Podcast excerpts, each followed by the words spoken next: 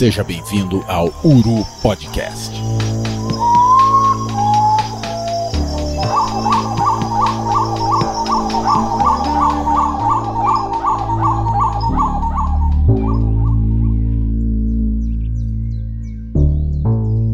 Bom dia, boa tarde, boa noite, amigos das aves.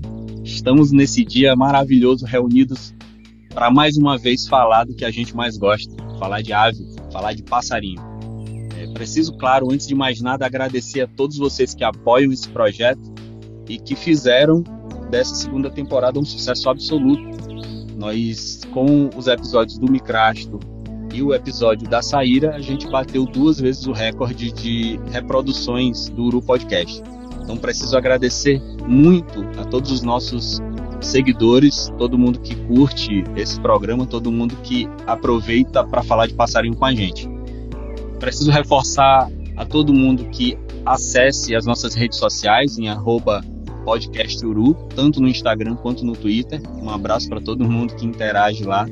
A gente está com as nossas missões Uru Podcast todas rolando. A gente lançou por último agora a missão da Nemosia, né? Saíra apunhalada e companhia. Então você pode encontrar todos os detalhes disso nas nossas redes sociais. Hoje, meus amigos, a gente tem o prazer de pisar pela primeira vez num território muito privilegiado da avifauna brasileira. A gente coloca os nossos pés para falar de dentro do Centro de Endemismo de Pernambuco. E aí eu já vou iniciando, estendendo o tapete vermelho da ornitologia para o nosso amigo biólogo Hermínio Vilela. Hermínio, que é bacharel em Ciências Biológicas pela Universidade Federal de Alagoas, ampla experiência na área de Biologia Reprodutiva de Aves da Mata Atlântica. O Hermínio atualmente desenvolve pesquisas que buscam informações básicas sobre a história natural da Choquinha de Alagoas. Eu iria falar Myrmotherula, mas depois de uma conversa com os meus amigos em uns episódios para trás, eu preciso me educar e falar Myrmotherula snowi, dentre outras espécies ameaçadas de extinção no Centro de Endemismo. Hermínio, seja bem-vindo ao Uru Podcast, o microfone é seu. Opa, muito obrigado pela introdução. É um prazer enorme estar aqui, podendo conversar um pouco sobre esses bichos fantásticos, né, que temos na nossa fauna, em especial essa fauna tão ameaçada que temos aqui no Nordeste, né. Agradeço imensamente pelo convite de poder participar dessa conversa e estou à inteira disposição de contar o que, que a gente já viu, o que, que a gente sabe, e os desafios que nós temos, que estamos encontrando aí no dia a dia nessa região tão ameaçada. Valeu!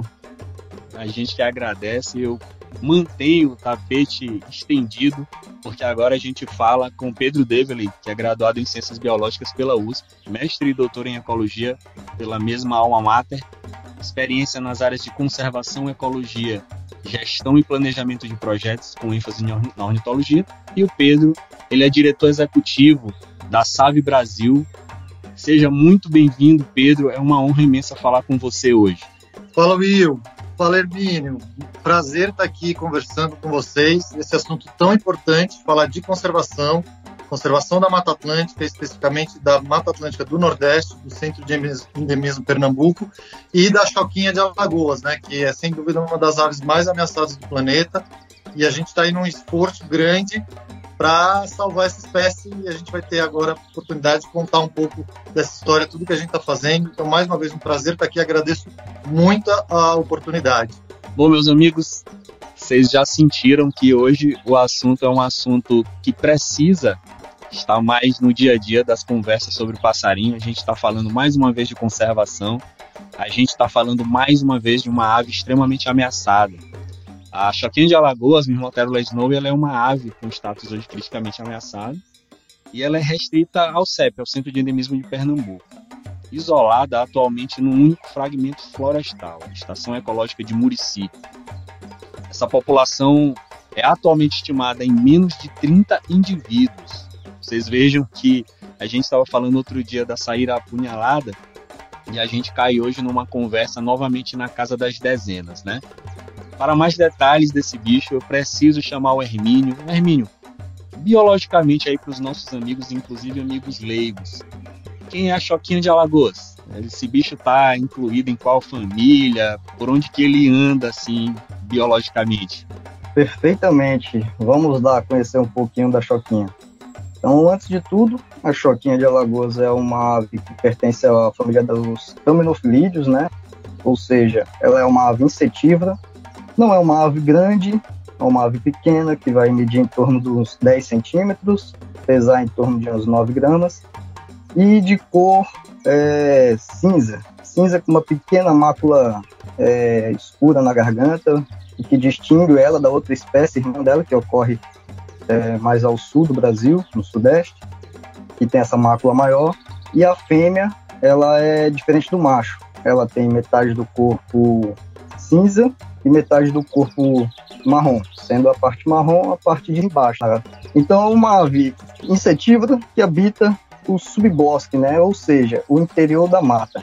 Não é uma ave que a gente vai conseguir encontrar na borda de fragmentos e, como você já mencionou, infelizmente é uma ave que realmente ela é muito restrita. Ela, é, atualmente a gente só sabe dessa ocorrência dela na Estação Ecológica de Murici, no, no estado de Alagoas. E por conta disso ela está com esse status, né? Estamos aí tentando reverter essa situação, que é essa pequeníssima população que existe e é uma espécie muito rara.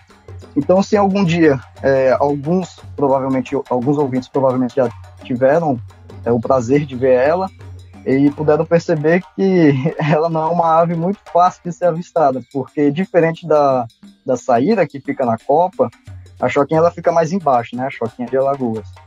Mas ela é muito agitada, então é, é meio difícil você conseguir um registro fotográfico bom dela, porque ela não para quieta, ela sempre está procurando alimento. Isso é uma característica bem marcante de, dos Thamnophilídeos, né? Então acho que essa pode ser uma descrição básica da espécie que pode ajudar a entender um pouquinho quem é essa ave, né? Valeu, valeu, Hermínio. E, e eu preciso reforçar para o amigo ouvinte desse episódio que ele mantenha em mente essas informações que o Hermínio falou, principalmente em relação ao hábito desse bicho, um bicho de subbosque que está ali sempre procurando insetos ali na, na folhagem, porque isso vai ter muito a ver com as dificuldades que a gente vai falar mais para frente para a conservação dessa, dessa espécie. E agora eu preciso é, ativar o Pedro aqui nessa conversa, porque o Centro de Endemismo de Pernambuco ele foi palco de, de duas extinções muito, muito lamentadas pela ornitologia brasileira. A gente perdeu o limpa-folha do Nordeste, Philydor novaesi, e a gente perdeu o gritador do Nordeste, né? Cichlocolaptes mazarbarnetti. Juntamente com a choquinha, esses bichos eles, eles não sofreram aparentemente pressão do tráfego nem, nem da caça para alimentação, mas ainda assim a gente está falando aqui de duas extinções consolidadas e de uma espécie à beira dessa extinção. É, e aí eu preciso perguntar para o Pedro como é que se deu, né, essa situação, como que a gente chegou nesse ponto e se ainda dá tempo. Eu acho que a principal pergunta do episódio e vai ser relacionada com isso. A gente ainda tem tempo para salvar a choquinha, Pedro? Então, essa é a pergunta do milhão, né? É, a gente, o Hermínio, eu, a SAVE e todos os outros parceiros, os, os membros do, do, do time que estão trabalhando na conservação da choquinha, a gente está fazendo tudo que a gente pode para conseguir salvar e a gente acredita que sim, e daqui a pouco a gente vai dar algumas boas notícias que fazem a gente ter, ter esperança. O que, infelizmente, não é mais possível no caso do limpa-folha e do gritador. E isso é muito triste, porque é, são as duas primeiras é, é, extinções comprovadas do Centro de Endemismo de Pernambuco. É, e pior, esses bichos, até dez anos atrás, eles ainda estavam lá. Eu cheguei na Serra do Urubu, que é uma outra área ali a mais ou menos cem quilômetros da Estação Ecológica de Murici, um outro fra- fragmento super importante de mata, onde a SAVE Brasil tem uma reserva privada.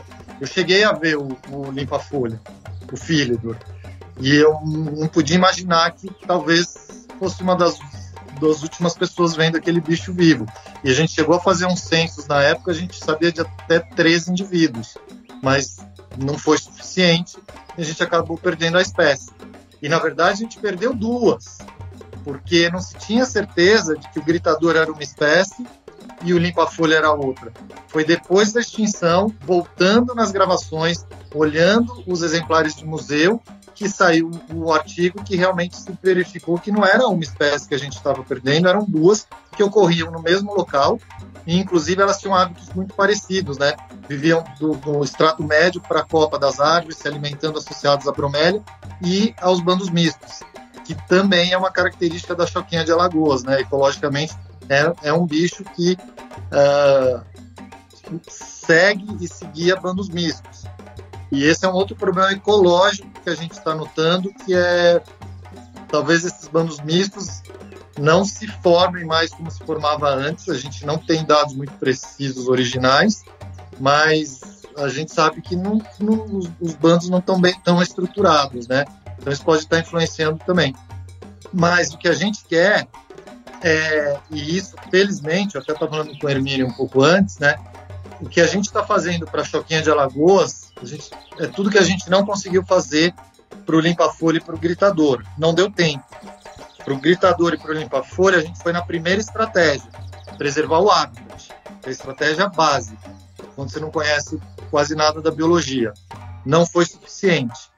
Para a Choquinha de Alagoas, além de preservar o habitat, seja na... na Estação Ecológica de Murici, que é o único lugar que a gente acredita que, que ainda ocorra, há esperanças ainda, algum outro fragmento, pouco provável, mas é, a gente está fazendo todas as ações de manejo é, direto com a espécie, como a gente já vai explicar, para tentar reverter essa, essa situação. Então, é, perdemos duas espécies, é muito triste, sim, mas ainda tem uma chance de salvar outras, inclusive a choquinha. E a gente pode usar essas espécies como bandeira para todas uma ações de conservação que vão além só dos grandes fragmentos, mas pensando em restauração, reconectar esses fragmentos, que vai beneficiar várias outras espécies. Então, acho que é importante a gente manter a esperança e a gente acredita sim, senão a gente não estaria gastando toda a energia, a quantidade de recursos que a gente está gastando para salvar essa espécie. Sensacional. A gente conversava um pouquinho antes da gravação, e inclusive quando, quando a gente iniciou, né, as discussões sobre esse episódio, o Pedro pediu para a gente incluir, né, como pauta essa discussão é, sobre essa hipótese de uma, uma possível, um possível direcionamento da extinção é, desses bichos por causa do desaparecimento de interações ecológicas inter, interespecíficas por completo. A gente perde a espécie e perde a maravilha que é ver um bando misto de extrato médio, de copa, aí na, no Centro de Endemismo de Pernambuco. O bicho está desaparecendo porque anteriormente foram perdidas espécies. O Pedro falava que a espécie nuclear do bando misto, onde se encontrava a choquinha mais comumente, hoje em dia a gente não tem mais, né, em Pernambuco. Então é, é uma, uma, uma coisa incrível, instigante, assim, do ponto de vista de lacunas de conhecimento que a gente não teve tempo de de desvendar antes dos bichos desaparecerem. E aí, falando de lacuna de conhecimento, eu pergunto para o Hermínio, né? Porque a gente sabe que os componentes básicos para programa de conservação é, é o conhecimento sobre a história natural dessas espécies ameaçadas. E quando a gente vai fazer qualquer tipo de revisão, qualquer tipo de pesquisa básica sobre a choquinha de Alagoas, a gente percebe que a gente tem lacunas enormes, né, ainda sobre a ecologia dessa, dessa espécie. E aí eu pergunto para o Hermínio, principalmente sobre biologia reprodutiva, porque a gente, já para ir mesmo com o dedo na ferida, o Pedro vai falar disso mais para frente, que a gente vai precisar focar muito na questão da reprodução desses bichos. O que, que a gente tem, Hermínio, sobre, sobre reprodução da choquinha? Eu acho que até, se eu não me engano, para achar o primeiro ninho, a gente teve muito, muito suor derramado, né? Teve que gastar um bom tempo aí em campo para a gente achar a descrição desse primeiro ninho da choquinha. Procede isso? Procede, procede demais. É... Mas, o, por incrível que pareça, a primeira pessoa que conseguiu achar esse ninho, ela achou sem ver o bicho no ninho, né? Que foi o, a própria pessoa que, descre- que descreveu o gritador do Nordeste, né? Foi o Dante Buzetti. É, em conversa com ele, em, na própria estação ecológica, a gente falando sobre os bichos da, da região, ele falou, ah, o ninho da choquinha eu já conheço. E eu achei invocada essa história, né? Falei, mas Dante, como é que você já conhece o ninho da choquinha e a gente não sabe disso? Ele falou, não, existem é, tantos thamnophilídeos aqui e eu sei como é o ninho de todos eles. Porém, tem um único ninho que eu não sei de quem é. E existe uma única espécie que eu nunca vi o ninho. Portanto, esse é o ninho dela. E eu fiquei com aquilo inculcado na cabeça. Falei, rapaz, que invocado, né? E o tempo passou, né? Encontraram o primeiro ninho ativo, aluno do Márcio, e beleza. Então, em seguida, a gente conseguiu encontrar mais três ninhos. E realmente, era tudo o mesmo padrão. É, ou seja, o Dante tinha encontrado um ninho desativado, né? Há muito tempo atrás. Então, a gente teve realmente é, muito suor derramado por muitas pessoas. E esse esforço na E S E C Murici, é, de busca de ninho, tem cada vez mais se intensificado, né? Só que desde dois mil, aproximadamente desde dois mil e onze, que vem tendo esforços ornitológicos, né, de pesquisa mais pesada com essas informações de monitoramento, né? Então, não é um ninho nem um pouco fácil. Então, só para ter ideia, é, a gente tem intensificado mesmo a parte de biologia reprodutiva na E S E C, é, aproximadamente desde dois mil e dezoito, né? Então, a gente tem criado um foco maior é, em busca de ninhos e a gente conseguiu já encontrar mais de cem ninhos de outras espécies e da Choquinha a gente encontrou três, né? Então, daí você tira o parâmetro de o quão difícil é, né, achar o ninho dessa espécie tão ameaçada. Hermínio, a gente, a gente hoje, na, todo o investimento científico para para Choquinha hoje, a gente tem quantos pesquisadores, assim? Eu tô aí, claro, te pedindo uma estimativa do que tu conhece aí da região e do pessoal associado a alguma instituição de ensino superior, envolvendo galera de iniciação científica, até os níveis mais altos aí, a gente tem algum grupo de pesquisa grande, é, tentando desvendar aí essas brechas, principalmente reprodutivas, mas também eu acho que deve ter alguma coisa de ecologia para complementar, né, que a gente ainda não, não conheça do bicho. Bom, basicamente, para a Choquinha, hoje a gente está dedicado, né? Eu, eu digo a gente, SAVE Brasil. Então, temos uma equipe aí em torno do, que sempre vai mudar, né? O esforço de campo, é, quer dizer, quantidade de pessoas em campo. Mas é sempre em torno da equipe de quatro pessoas, que sempre vai variando as pessoas, mas que eu sempre estou fixo. E também tem um esforço do, da Ufal, que é a Universidade Federal de Alagoas, daqui da região. E eles também fazem pesquisa na região, mas é, com a avifauna, né? Não especificamente com a Choquinha. E aí eu acredito que deve ter em torno de uns quatro a seis pessoas é, se debruçando para tentar responder outras perguntas paralelas sobre as aves daqui da região, incluindo a E S E C Murici, né?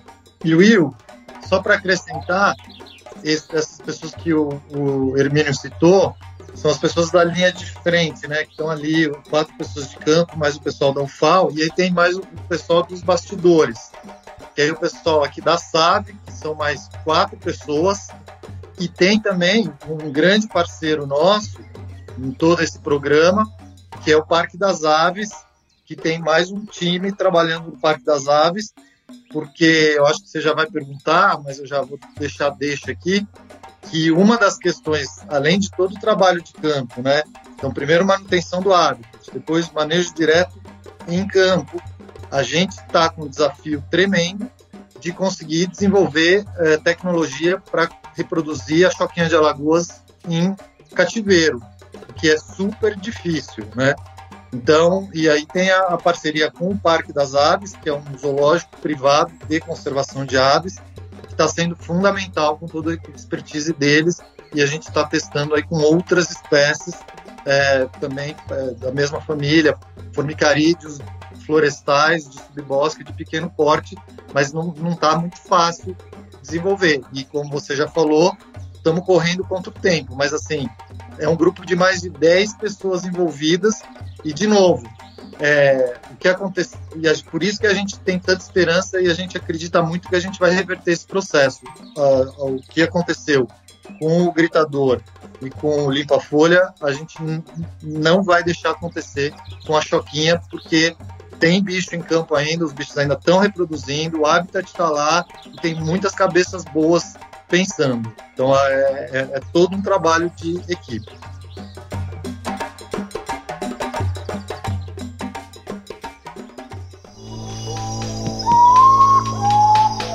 Uru Podcast.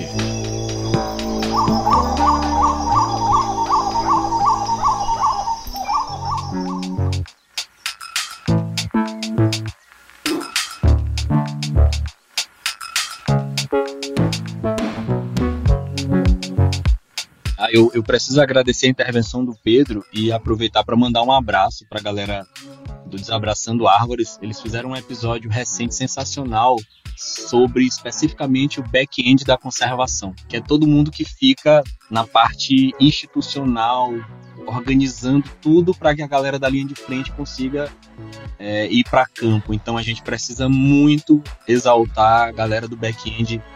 E, e tratando de aves, eu sei que a galera do Parque das Aves está envolvida com várias iniciativas. A, a galera da SAVE, é, foi muito importante, Pedro, falar disso. A gente precisa é, exaltar, já falei esse verbo várias vezes nesse episódio. Toda vez que a gente fala de conservação, a gente acaba sendo redundante em relação a isso. Mas todo mundo que está podendo se esforçar para gerar, para captar principalmente recursos, porque é muito caro. Todo esse tipo de projeto que envolve, e aí a, a nossa próxima temática é essa que o Pedro colocou, desenvolvimento de tecnologia para reprodução ex situ de muitas espécies, mas para Thamnophilídeo eu imagino que seja bem complicado. E aí eu devolvo a pergunta para o Pedro em relação a, ao status. Quando a gente falou de, de Nemosia rurei, a gente conversou a respeito disso, que geralmente essas iniciativas precisam é, começar com espécies irmãs mais abundantes para desenvolver a tecnologia para a gente poder aplicar na espécie alvo.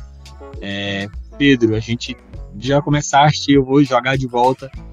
A gente tem alguma perspectiva, sei que tá no começo, mas fala aí pra gente o que que, que, que tu acha, qual o teu feeling a respeito disso.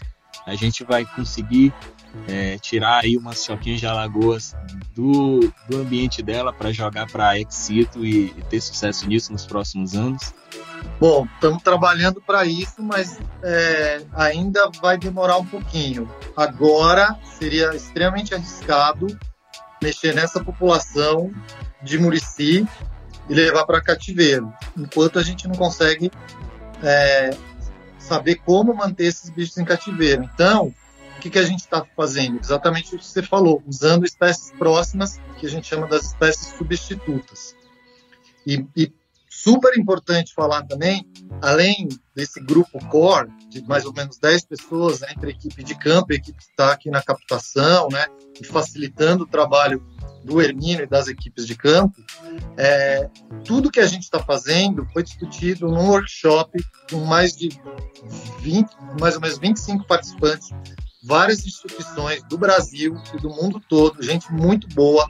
O Carl Jones estava presente, que é o cara que ajudou a salvar mais de nove espécies, né, da, da, da beira da extinção, com uma expertise incrível, onde a gente discutiu as principais ações para choquinha é, de Alagoas. Então não foi que saiu da cabeça aqui do pessoal da SAVE, junto com o Parque das Aves e nossos outros colaboradores. Foi é, discutido com um grupo muito grande durante quatro dias de workshop, né?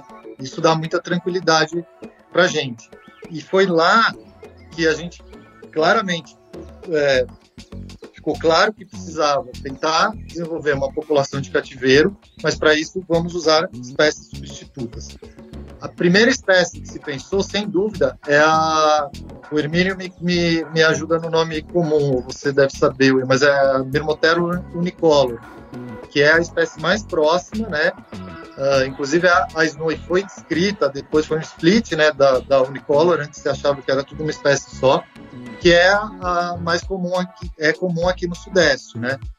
E o problema é que, por causa de toda a infraestrutura e a logística para desenvolver esse programa de cativeiro, o Hermínio colocou aqui, choquinha cinzenta, Myrmotherula unicolor, é em Foz do Iguaçu, que é onde está o Parque das Aves, que é uma área alta e que no inverno faz muito frio, né? Uma área com uma altitude mais elevada, sendo que a choquinha cinzenta, a unicolor, é um bicho típico de baixada e o clima pode afetar muito.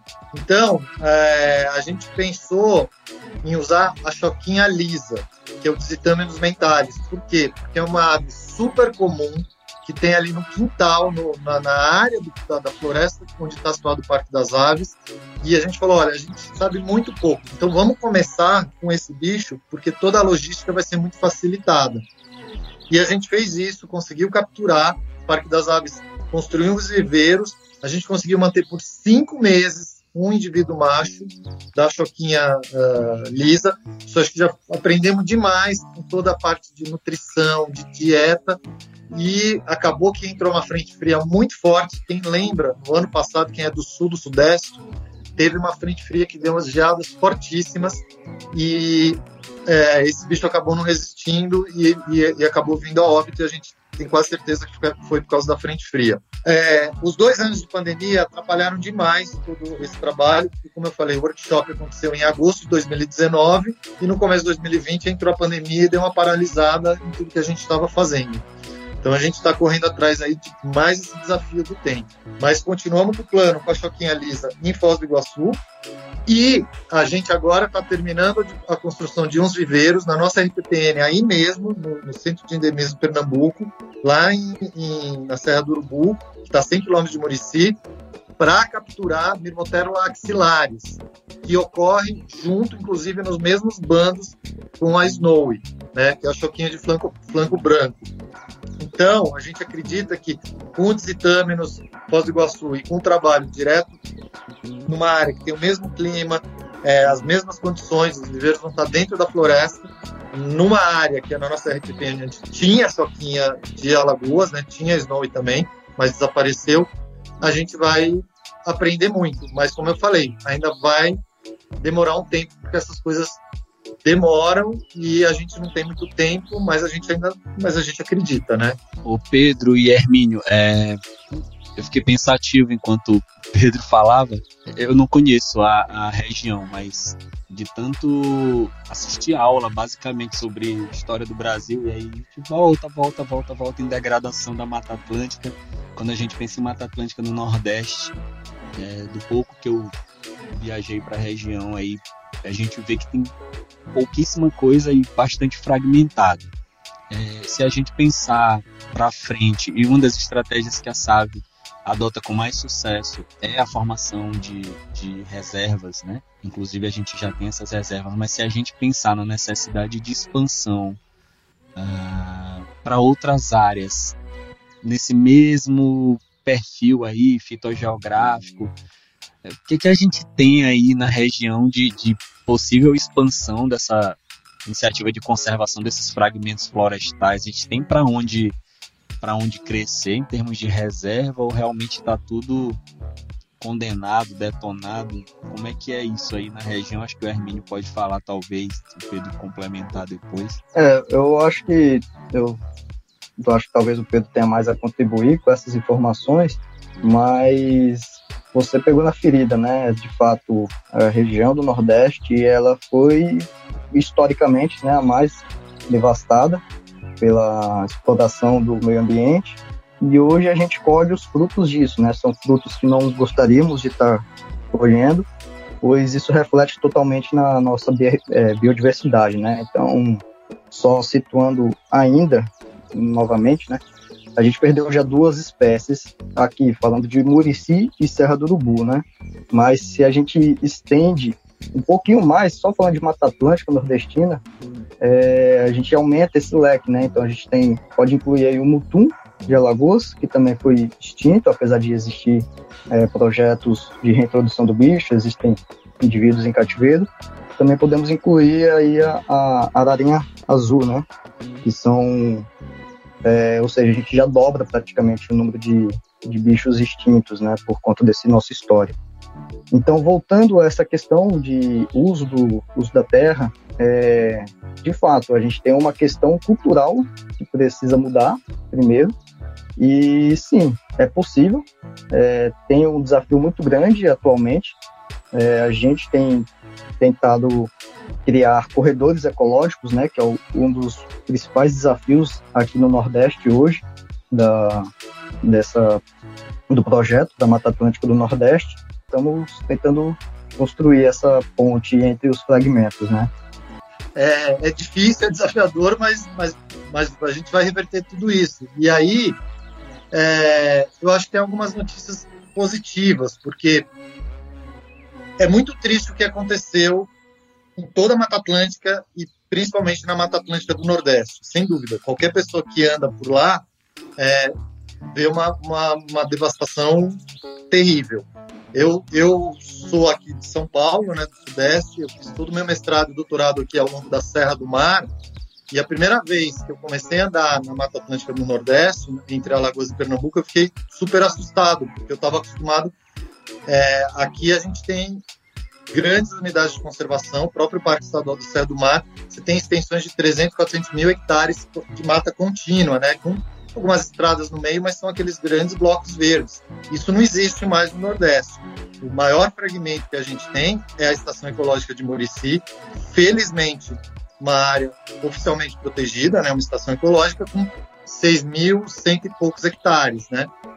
E aí você tem uns outros fragmentos significativos, um deles é o da Serra do Urubu, que dá ali mais uns mil e duzentos, mil e quatrocentos hectares, onde a gente tem uma, uma R P P N, e um dos grandes uh, objetivos da gente é reconectar e unir de novo o que já foi unido, Murici com a Serra do Urubu, dá mais ou menos cem quilômetros, a gente, é, o corredor Murici-Urubu que a gente chama, a gente está trabalhando junto com os proprietários rurais. É, existe um déficit de A P P, só falando em legislação, de quase trinta mil hectares que deveriam ter floresta e não tem. Isso segundo a legislação, não estou pedindo para fazer nada mais. E também tentando trabalhar com a averbação de reserva legal e pensando em alternativas também com agroflorestas. Não é o ideal uma agrofloresta em termos de algumas espécies de aves mais exigentes, mas você começa a mudar uma paisagem. De uma área de pasto degradado, você já tem uma agrofloresta que atrai, sim, várias espécies de aves e é uma maneira de você ir mudando essa cultura que o Hermínio falou. Então, isso está acontecendo, a gente tá com, já tem é, vários produtores engajados, querem estar regular em relação à legislação ambiental, querem recuperar suas áreas, mas é tudo um trabalho de médio e longo prazo, as coisas demoram. Então, pro limpa-folha não deu tempo, pro gritador não deu tempo, para Choquinha de Alagoas a gente está fazendo o que é possível, mas mesmo se não der tempo, pelo menos para vários outros bichos, eu acho que a, a gente vai conseguir garantir uma, uma paisagem melhor, muito mais florestada do que... Uh, uh, o futuro deve estar melhor do que o que aconteceu até agora. O que eu quero dizer é que, se você olhar nos últimos cinco, seis anos, é, estabilizou o desmatamento, você não vê mais grandes desmatamentos na região. Se você olhar os dados do, do S O S Mata Atlântica e INPE para vários dos municípios ali ao redor de Murici e, e perto da nossa reserva, em Pernambuco, realmente é muito baixo. Então, a, eu tendo a dizer que a situação está melhorando. Agora, só frear o desmatamento não basta nessa região, a gente precisa aumentar, e aí com restauração e mudando uma cultura, mas devagarinho está melhorando, né? Então, eu, nisso eu sou otimista. E a primeira vez que eu entrei na Serra do Urubu, e depois quando eu fui para Murici, de novo, eu falei, me deu essa sensação muito triste de, de ver o que aconteceu, mas ao, ao mesmo tempo, era uma sensação dúbia, me dava uma esperança muito grande, porque eu falei, pô, se a gente está é, em dois mil e tanto, e a gente ainda conseguiu manter fragmentos como, como esse, com essas árvores enormes, né, que conhece o Murici sabe, tem uns vales ali que é impressionante, né, que é uma mata, não sei se é primária, mas é, é quase isso. Mesmo na Serra do Urubu, alguns trechos com, com árvores gigantescas. Pô, a gente chegou até aqui com, com essa floresta. Então, agora, é, é só tentar melhorar. E é, e é isso que a gente vem fazendo, e eu acredito nessa mudança de, de cultura, sim, né? E os dados gerais de Mata Atlântica mostram isso. O quanto de restauração, é, o quanto de mata foi restaurada. Tem uns papers recentes que mostraram. Então, Vamos, vamos acreditar e, e se pegar em algumas pequenas ações que estão dando certo, né? E aí, eu acho que talvez o Hermínio possa falar um pouco mais das coisas boas da Choquinha também, né?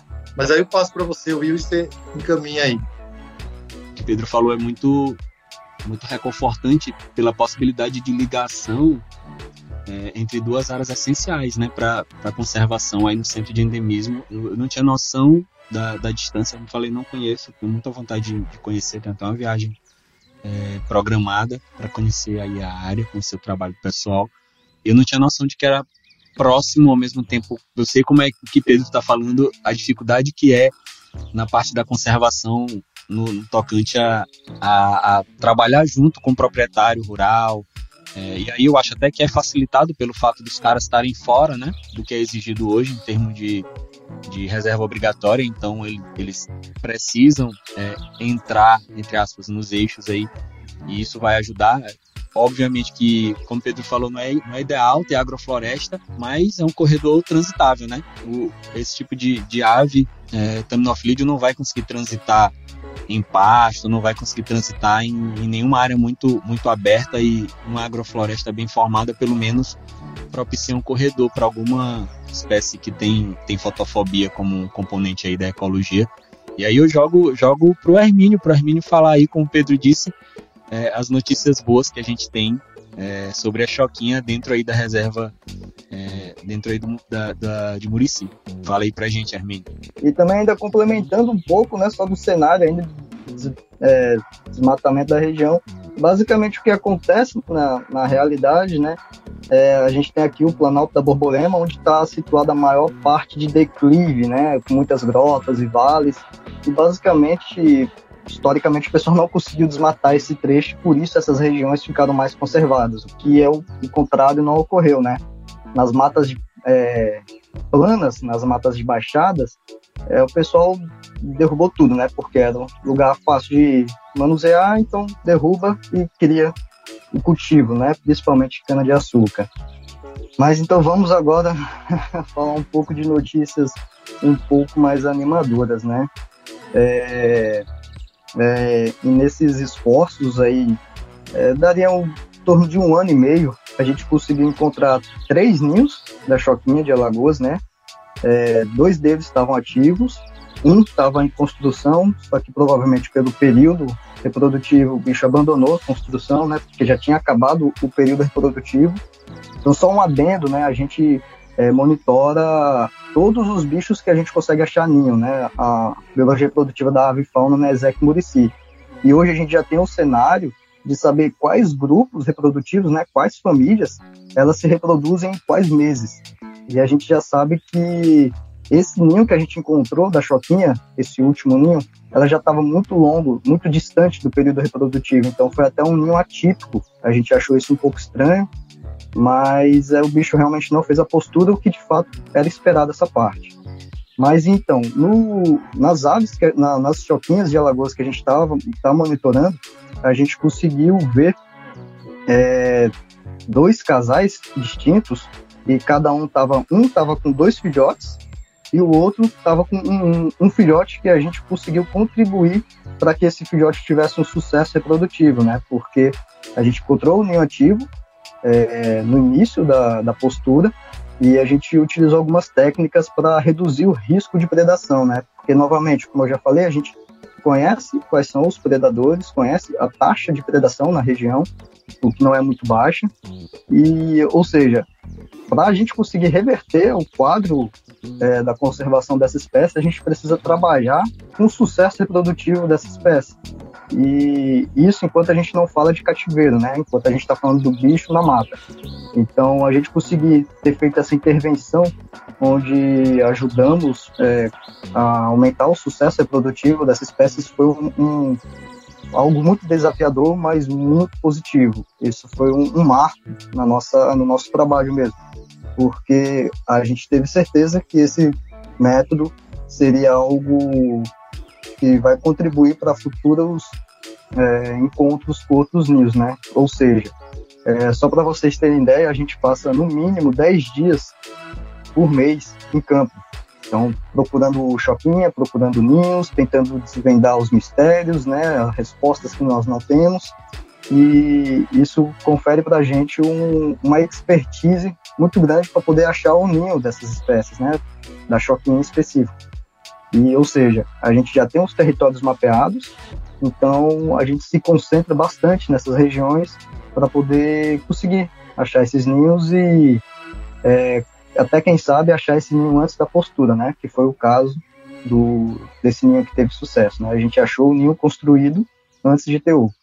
Ô Hermínio, é, falando aí de ameaça, a gente, a gente há pouco tempo, a maioria de todo mundo que está ouvindo esse episódio aqui faz parte de algum grupo de observadores, nós todos recebemos uma, uma mensagem sobre a Choquinha, e entre outros, outras informações existia um, um pedido em relação a observadores que porventura estejam em campo tentando é, fotografar esse bicho, registrar esse bicho, em relação a playback, né? Especificamente sobre isso, tu, tu percebes algum tipo de conflito é, entre a conservação dessa espécie é, na reserva e, e o trânsito e, e a busca fotográfica ou de outra forma dos observadores, porque é um bicho muito visado, né? Vamos falar que está na lista de, de nove a cada dez é, observadores, inclusive observadores de outros países, para se ver antes de morrer. E tu achas que, que isso gera algum tipo de conflito com a conservação? Tem alguma época em que tu preferias que não tivesse ninguém em campo tentando fotografar esse bicho? Como é que é esse convívio de vocês com isso? Pois é, Will, essa é uma grande questão, né? É, a gente parte desse princípio, né? É um bicho que está com uma população tão pequena, mas tão pequena, que optamos, né, a gente discute muito sobre isso, de evitar qualquer coisa que possa ser um estresse para a ave, né? Então, é, todo mundo sabe, isso não é novidade para ninguém, mas o playback é uma forma, é um, uma técnica que cria um estresse dos indivíduos, né? Porque eles acham que é outro macho, e, enfim, saem para é, brigar pelo território, né? Então, especialmente nesse período que compreende aí de setembro a fevereiro, que a gente sabe que é o período quente para a reprodução da choquinha, é, isso é algo que é muito delicado, muito delicado mesmo, porque imagina que a construção do ninho, o, o período de incubação e cuidado do filhote, dos filhotes, ela pode ser muito prejudicial caso o macho ou a fêmea escute um playback, né? Porque eles vão deixar de atender ao ninho para ir verificar o que está acontecendo. Então, já imagina uma população extremamente pequena, dessa ave extremamente ameaçada, onde a gente não tem quase nada de informação, conseguir contribuir com o mínimo que for para ajudar na conservação dela, já está fazendo muito, muito mesmo. Então, a gente tem orientado mais nesse sentido, né? De, no período, nesse período, de setembro a fevereiro, é, se possível, não usar. Infelizmente, é uma questão que a gente precisa discutir, mas... É, sobre essa questão de querer ver esse bicho, né? Porque se não for agora, é, infelizmente, não sei, não vou dar uma data aqui, mas no futuro próximo pode ser que esse bicho não ocorra mais. Então, se a gente precisa fazer algo, a gente precisa fazer algo agora e que tudo que contribua para a conservação dessa espécie. É, não quero ser o, um dos últimos pesquisadores a ouvir o canto dessa ave. Muito pelo contrário, eu quero que todo mundo veja ela. Mas eu acho que hoje, talvez a população dela é muito é, singela, né? Muito delicada para esses tipos de intervenções. A gente, a gente além de estar tá na torcida, porque às vezes não basta estar tá na torcida, a gente precisa ser ativo nessa, nessa iniciativa. E aí por isso que eu pergunto para o Pedro, é, Pedro, é, quais são as formas hoje que a gente tem para poder ajudar No, no, na conservação da, da Choquinha de Alagoas? O que, que o, o amigo observador de aves, o que, que, que, que a gente, o que, que a comunidade, o que, que a sociedade pode fazer para ajudar, para apoiar vocês, apoiar a SAVE, apoiar o projeto? É, quais as ferramentas que a gente tem? Eu, eu já digo aqui pro pessoal, galera, por favor, todo mundo, vamos virar amigo da SAVE, tá? É, supera em muito o investimento que você vai fazer, supera é, é, o benefício supera em muito o investimento, e aí eu tô falando de quem gosta de livro, de quem gosta de calendário, de quem gosta... O conteúdo do grupo já vale o que você vai investir. Então, eu já deixo o meu pitaco aqui. Primeiro passo é, por favor, torne-se amigo da SAVE, uma contribuição singela que você faz para a nossa conservação. Mas, Pedro, puder complementar, o que, que a gente tem aí à disposição para ajudar, Pedro? Eu agradeço muito aí o, o chamado para todo mundo virar amigo da SAVE. Sem dúvida, entra lá no nosso site, é super simples. Se você não quiser virar amigo, só... É, contribuir com algum outro valor, sem virar amigo, também é bem-vindo. Isso é muito importante para a instituição, não só em relação aos recursos, porque, como você falou, conservação custa, é caro, é, mas também para uma, uma organização da sociedade civil. Tem muita gente que acredita no nosso trabalho, é, que engaja o nosso trabalho, dá muita força para a gente, né? É, e isso é muito legítimo, porque é a própria sociedade civil também apoiando o trabalho de uma organização da sociedade civil. Enfim, mas especificamente no caso da Choquinha, é, primeiro retomar o que o, o Hermínio estava explicando, É uma espécie muito delicada, com uma população muito pequena, uh, para a gente, de repente, poder correr algum risco. Então, foi por isso que a gente pediu a colaboração dos guias e dos observadores de aves, e, felizmente, eu conversei com alguns e todos foram super compreensivos, compreenderam super bem, e eu agradeço a todos, né, que, que entenderam e, e respeitaram essa situação. Então, esse é um ponto importante. Uma outra coisa que, que a gente... É, é difícil, mas ainda pode ser que ocorra alguns indivíduos em alguns fragmentos aí entre Alagoas, Pernambuco e, e Paraíba. É, a gente já teve, fez umas campanhas no, no ano passado, sabe que, que o bicho está lá, você não registra, não é chegou lá e, e registrou, ela, ela é difícil. Então, pode ser que, mesmo nessas visitas nos fragmentos, a gente, os, os meninos foram lá, não acharam, mas pode ser que ainda tenha alguma populaçãozinha relictual.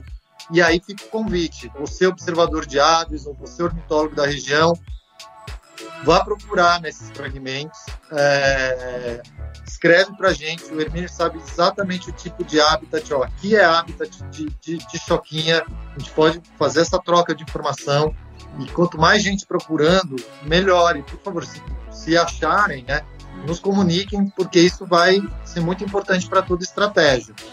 Então, o apoio para a SAVE ajuda muito, não só na Choquinha, mas todos os outros projetos que a gente está fazendo. Respeitar e pegar mais leve ali, né?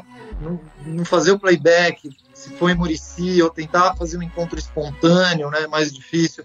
Mas isso ajuda, porque a gente, como pesquisador, está tomando muito cuidado, né? Então a gente quer que todo mundo tome esse cuidado também. Procurar esse bicho em fragmentos, o pessoal, principalmente que está viajando aí para o Centro de Endemismo de Pernambuco, se achar difícil, difícil, mas não impossível, acho que ia ser muito importante para a gente, né? Então, acho que essas são as, as principais ações. E se você está ouvindo esse podcast, você é um proprietário rural, averbe sua reserva legal, recupere sua A P P se você já não fez, isso é muito importante.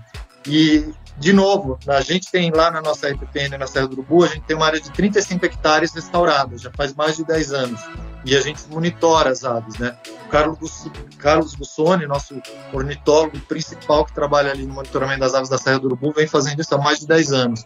No começo eram três, quatro espécies de aves na área restaurada, quando a gente plantou as mudas. Hoje, dez anos depois, são mais de setenta espécies de aves, aves florestais, inclusive duas espécies ameaçadas. Então, é, os bichos retornam, se você der a oportunidade, dependendo da estrutura ali da paisagem. No nosso caso, é uma área de restauração perto de uma área de mata, né? Mas a gente vê que, que, a, que a conservação funciona. Isso é muito importante. E só para fechar, nas agroflorestas que a gente está implementando, a gente já registrou o tac-tac, que é uma ave globalmente ameaçada e que ele gosta dessas matas mais abertas, ele tem sido observado em área de agrofloresta, né? A ave ameaçada, e aí é o máximo que ganhar, ganhar. É uma agrofloresta onde tem um proprietário rural que consegue ter um ganho econômico e está conservando uma avifauna, inclusive alguns ameaçados. Então, é... essas coisas me dão muita esperança, Will. Quando eu olho o fritador, o limpa-folha, a corujinha, o Mutum de Alagoas, é, dá uma tristeza, mas quando eu vejo essa mudança, a, as aves voltando em áreas restauradas, a, a, a cabeça de, das pessoas mudando, ter um, um podcast como esse, com uma audiência grande, como você estava falando, isso não tinha quinze anos atrás. Eu já estou nesse mundo da conservação há quase trinta, né? Que eu, desde que eu estava na graduação. Então, você vai ficando mais velho, você vai tendo essa noção de tempo e, e algumas coisas eu vejo melhorarem. Outras precisam melhorar bastante ainda. Mas vamos se agarrar nas bolhas, nessas coisas que estão melhorando, porque isso dá força para a gente, né?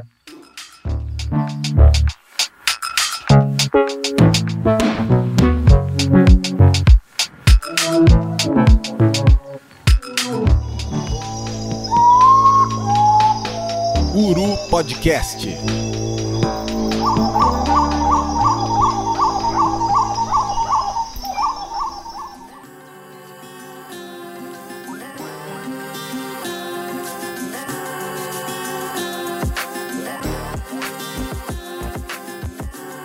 Eu vou aproveitar é, essa fala do Pedro para poder, assim, a gente vai entrar, claro, na última fase aqui do nosso episódio, a gente precisa fazer isso, eu sempre falo, né?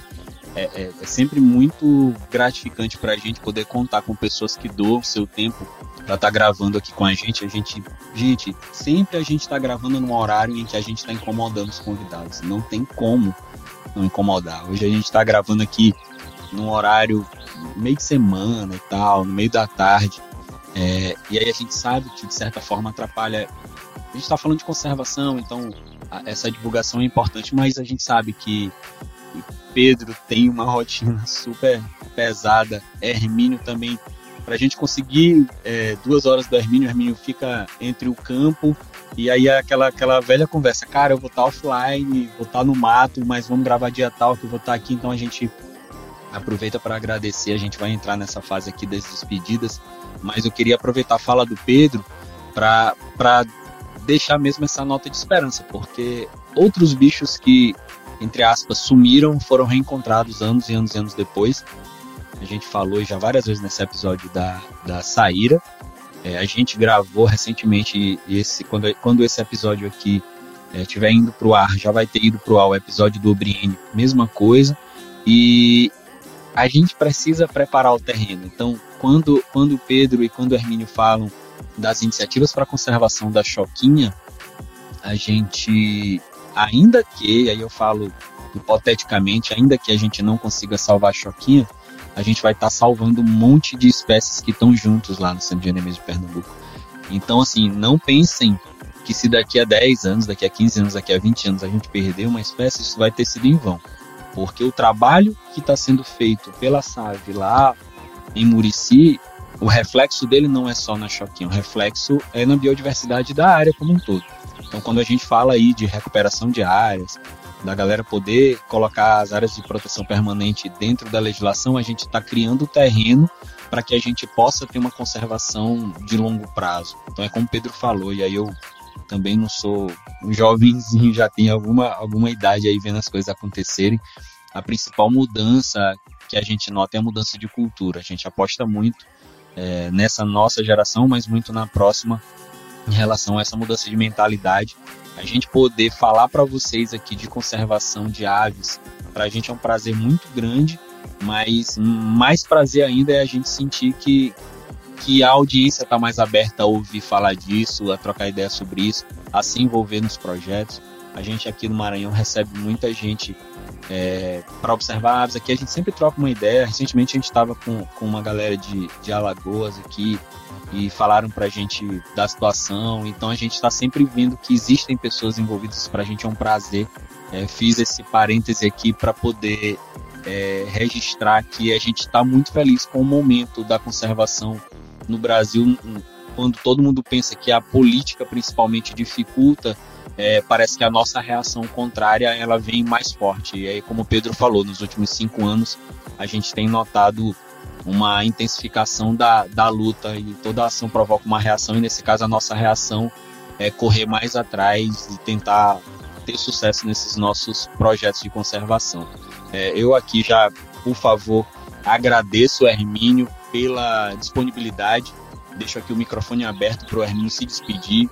Hermínio, pode deixar aqui para o pessoal tua rede social favorita, onde o pessoal pode te encontrar para trocar uma ideia, se você quiser mandar um abraço para alguém ou divulgar alguma outra iniciativa, por favor, sinta-se à vontade. O microfone do Uru Podcast é todo seu. Muito obrigado. É, muito obrigado, Will. E, assim, cara, acho que mandar um abraço para resumir um pouco, né, isso que você falou também.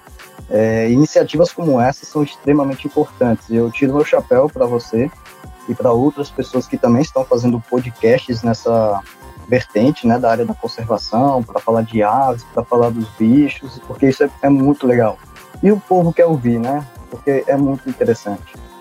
E especificamente também eu queria agradecer imensamente a toda a equipe da SAVE, porque é isso um pouco do que o Pedro comentou, né, é, eu estou em campo, direto, estou indo para campo direto, mas só estou conseguindo ir graças a toda a logística que pode ser É, facilitada por trás, a, a conseguir equipamento, pagar feira, conseguir também é, equipe de campo, né, o que não é fácil porque tem muita gente que não está disposta a, a se a passar tanto tempo, né, no meio do mato, sem estar longe de tecnologia, né, porque, só para vocês terem ideia, em Murici não tem acampamento. Assim, o acampamento é a gente que leva uma lona, barraca e se vira lá, né, leva fogareiro, leva comida, e, ou seja, a gente dorme no meio da mata mesmo. É uma situação um pouco complicada, mas gera vários frutos interessantes aí de perrengues, né, e aprendizado. É muito bom, é muito gratificante e, sinceramente, é algo que eu gosto demais, né. É por isso que eu estou aí desde dois mil e catorze fazendo isso.